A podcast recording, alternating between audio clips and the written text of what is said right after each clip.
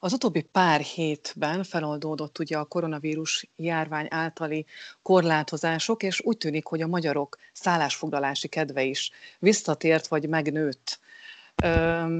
Megnézzük azt az elkövetkezendő pár percben, hogy igazából a magyarok mennyire szeretnek most belföldre, vagy inkább külföldre szállást foglalni, vagy utazni, milyen szempont, szempontrendszer szerint döntenek, hogyha szállásfoglalásról van szó, egyáltalán mennyire tért vissza a magyarok szállásfoglalási kedve, és hogy mik azok a szempontrendszerek, amit mondjuk egy szállásfoglalás kapcsán most maguk előtt tartanak. Szakértő kollégánk segítségével próbáljuk ezekre a kérdésekre megtalálni a választ, ugyanis itt van a telefonban Szigetvári József, aki a szállás.hu csoport vezérigazgatója. Jó napot kívánok, köszöntöm Önt! Én is köszöntök minden kedves hallgatót!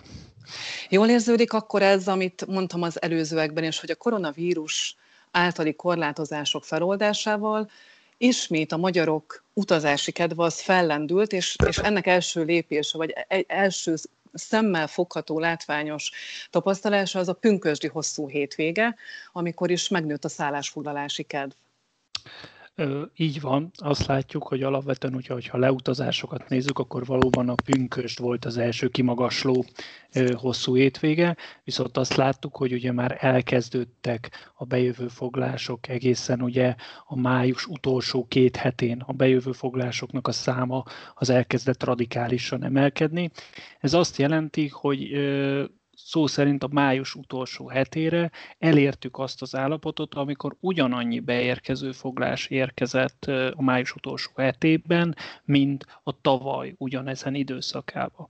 Azt kell érték, ez ugye egy nagyon-nagyon mély értékről indult, hiszen áprilisban a foglások, a bejövő foglások, azok a tavaly előző évhez képest 90-95 százalékot estek vissza, tehát a csupán 5 és 10 százalék pontos értéken álltak. Tehát egy ilyen nagyon még gödörből jövünk föl oda egészen, hogy elérjük a 2019-es szintet. Tehát ez mindenképpen egy olyan hatalmas növekedés volt szinte pár nap alatt, pár hét alatt, ami tényleg egy robbanást jelzett előre, és ennek mivel a foglások egy része ugye pünkösdre szólt, a másik része pedig a nyára, ennek az első érezhető leutazásbeli azt egyértelműen a pünkösd adta.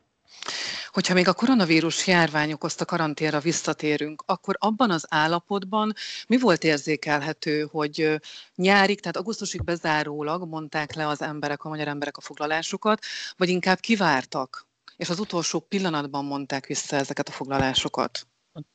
az volt tapasztalató ebben az időszakban, hogy az emberek azok alapvetően nem egyáltalán nem volt foglás, realizálás, és nem jöttek be bejövő foglások, lemondások tekintetében, viszont mivel senki nem tudta ennek a lezáródás idejét, így alapvetően minden időszakra, minden jövőben időszakra jöttek a foglások. Természetesen külföldi foglások esetében ez már erősen érintette a nyári foglásokat is, mivel belföld esetében ugye nagyon-nagyon sok foglás az nem kötődött előleg vagy kötbér fizetéshez, került a vendégeket meggyőzni arról, hogy ezzel a döntésükkel érdemes várni, hiszen semmilyen anyagi kár nem éri őket, hogyha ezt a foglás lemondást esetleg később teszik meg, hogyha a helyzet ugye nem javulna.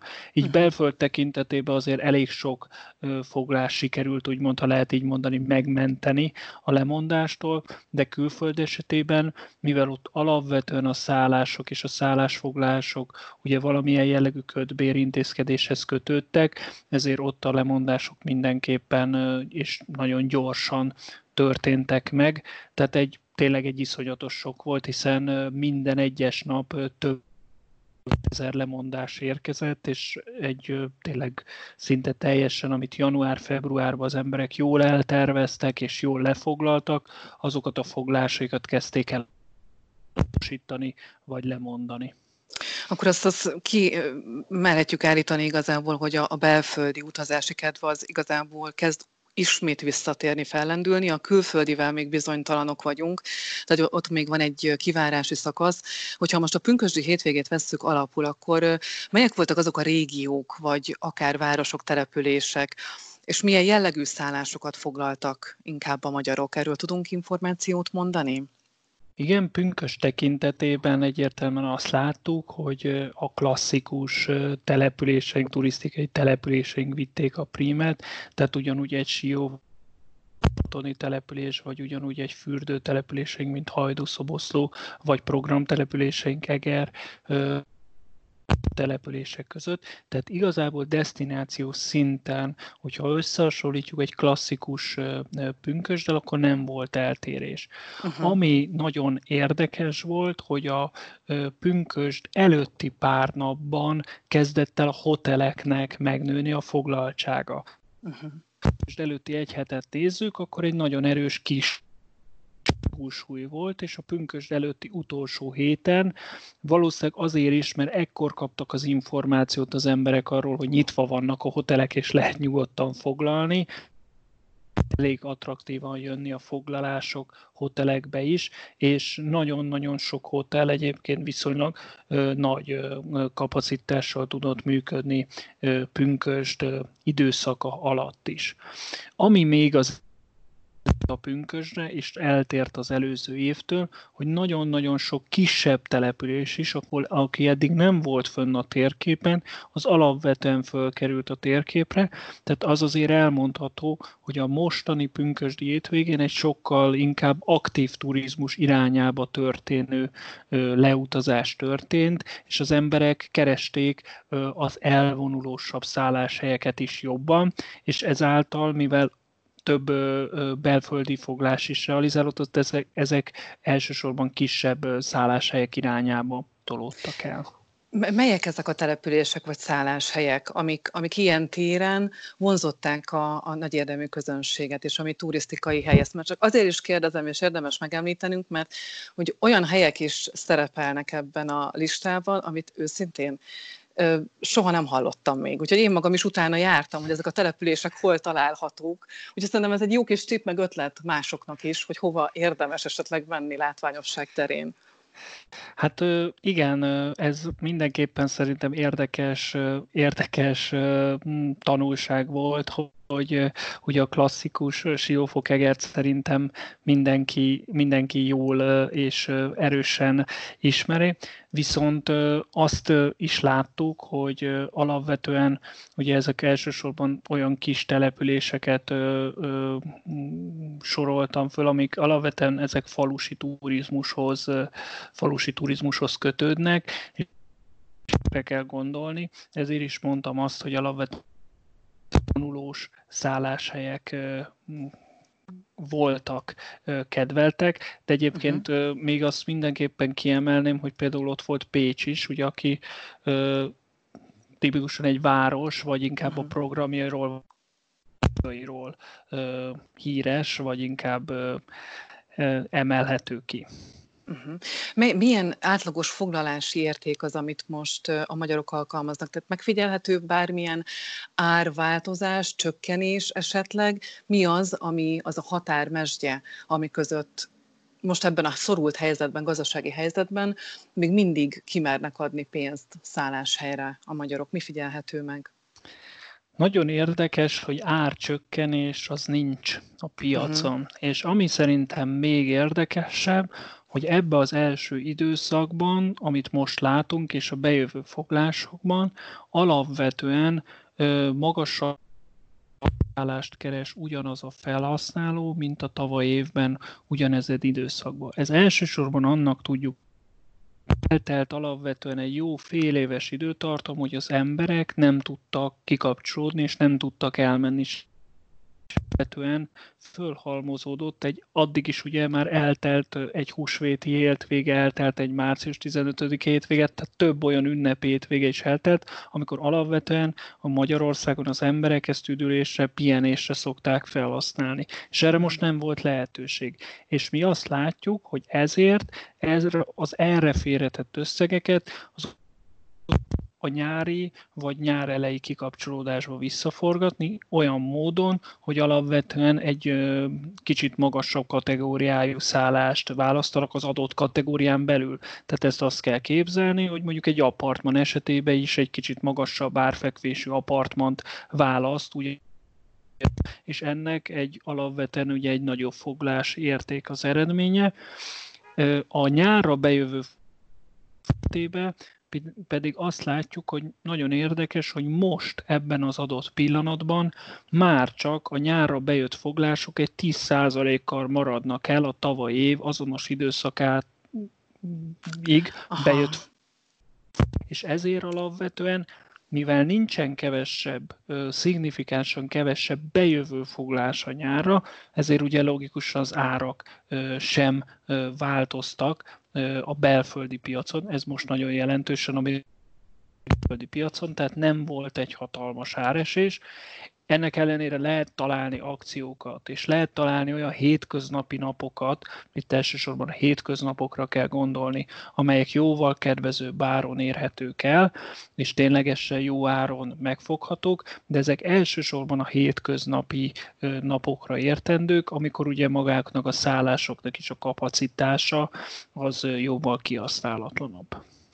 Az számomra pont most, hogy mondja ugye a, a hosszabb hétvégéket, és hogy hétköznapra is vannak foglalások, de például számomra az megdöbbentő adat, hogy az augusztus 20-ai hétvégére a tavalyi évhez képest 7%-kal több foglalás van már most, mint tavaly. Így, így van tehát, hogy valószínű, hogy tényleg annyira ki voltak éhezve, vagy ki vagyunk éhezve arra, hogy, hogy utazzunk, hogy ismét pihenni tudjunk, hogy mindenki inkább bebiztosítja magát. Viszont arról mi a véleménye, vagy mit látnak önök? Ugye szeptemberre mondják azt, hogy talán a, a vírusnak a második hulláma az beérkezik. Mi történik a, a szeptember utáni foglalásokkal?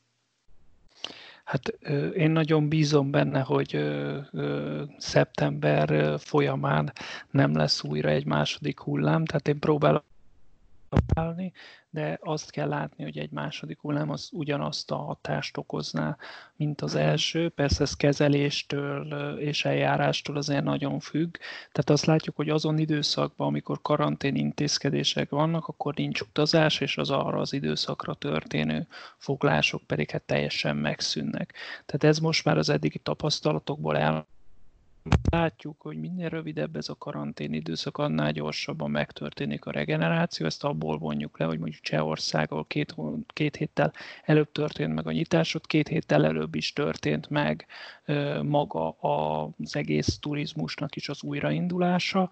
Tehát nagyon-nagyon függ attól, hogy az adott hullámot, az adott válsághelyzetet, azt mennyire határ gyorsan kezeli az adott ország, és az a gyorsaság az mennyire okozza azt, hogy képes megfogni a kellő időben az uh-huh. adott vírusnak a terjedését, és hogyha minél rövidebb ez az idő, amit úgymond karanténba törtünk, annál gyorsabb a regeneráció is. Ezt ugye a különböző országokat összesorítva nagyon lehet jól látni.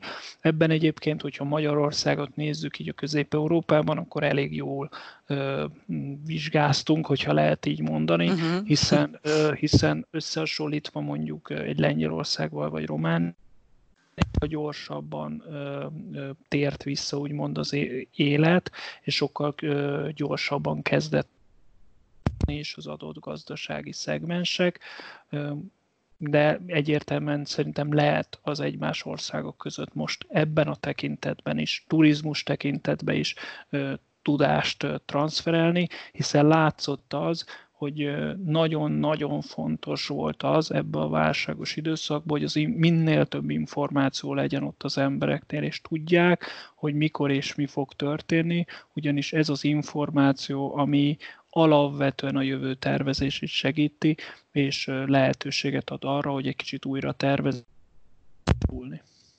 Ha, hogyha már újratervezésről van szó, meg arról, hogy beszéltünk itt a pünkös kapcsán pár olyan régióról, településről, ami nagyon-nagyon közkedvelt, mennyire figyelhető meg, hogy mivel most leszűkült az utazási kör inkább belföldre, mint külföldre, hogy esetleg mennyire nyitottak a magyarok az újdonságokra, az új, az új szállásfoglalásokra, vagy inkább az eddig bevált, biztos, biztonságosabb helyeket részesítik előnyben?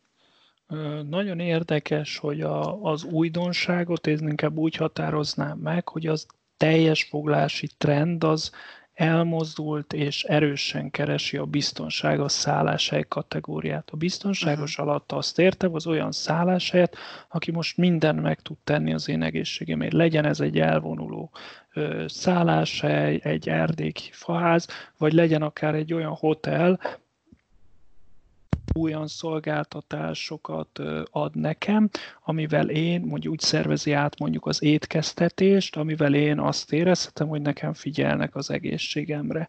Tehát uh-huh. ez, ez a fajta keresés, ez egyértelműen megjelent, és az embereknek a fókuszában van, és mi azt érezzük, hogy fókuszában is fog maradni ezen a nyáron biztosan, tehát az emberek keresni fogják az ilyen szállásokat is. Ez ráveszi az embereket arra, hogy egyértelműen megnézzenek olyan szálláshelyeket, akiknél ez jobban fókuszban van. Tehát ha én eddig nem voltam egy olyan hotelbe, aki intézkedett, de ott ez a hotel meg tud győzni az ajánlata által, hogy igen, ő átgondolta, és mondjuk a most az étkezést azt egyénileg úgy alakítja ki a számomra, hogy az nekem egy jobb szolgáltatásnak tűnik, akkor egyértelműen választani fogom. Tehát ez egy nagyon-nagyon fontos döntési kritérium lett az ár mellett, az, hogy mit tesz a biztonságom érdekében az a szálláshely. És egy és egyértelműen az is megjelent, az az igény, hogy a, mivel alapvetően belföldi ö, foglást tartják az emberek biztonságosak, hogy akkor ezt a belföldi foglást viszont élménnyel szeretné megtölteni. Az élmény uh-huh. pedig azt jelenti, szálláson kívül van, mi az a program, mi az a teendő, hova tudok elmenni, és mit tudok megnézni.